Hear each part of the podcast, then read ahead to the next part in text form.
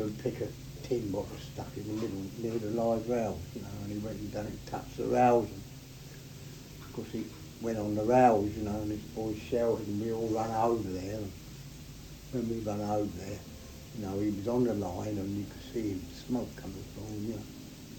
And uh, but Mr. Roy, he, he had a wooden rake, and uh, he, he uh, got hold of him, but at the same time, some couple more men ran down to stop the train, you know. And of course, the train couldn't stop in time and ran over him. He was dead, but, uh, you know, ran over him. It was terrible, that was. Uh, that was just the back of where I lived. No gardens, that's what that happened. What, you know, about eight year old, nine year old.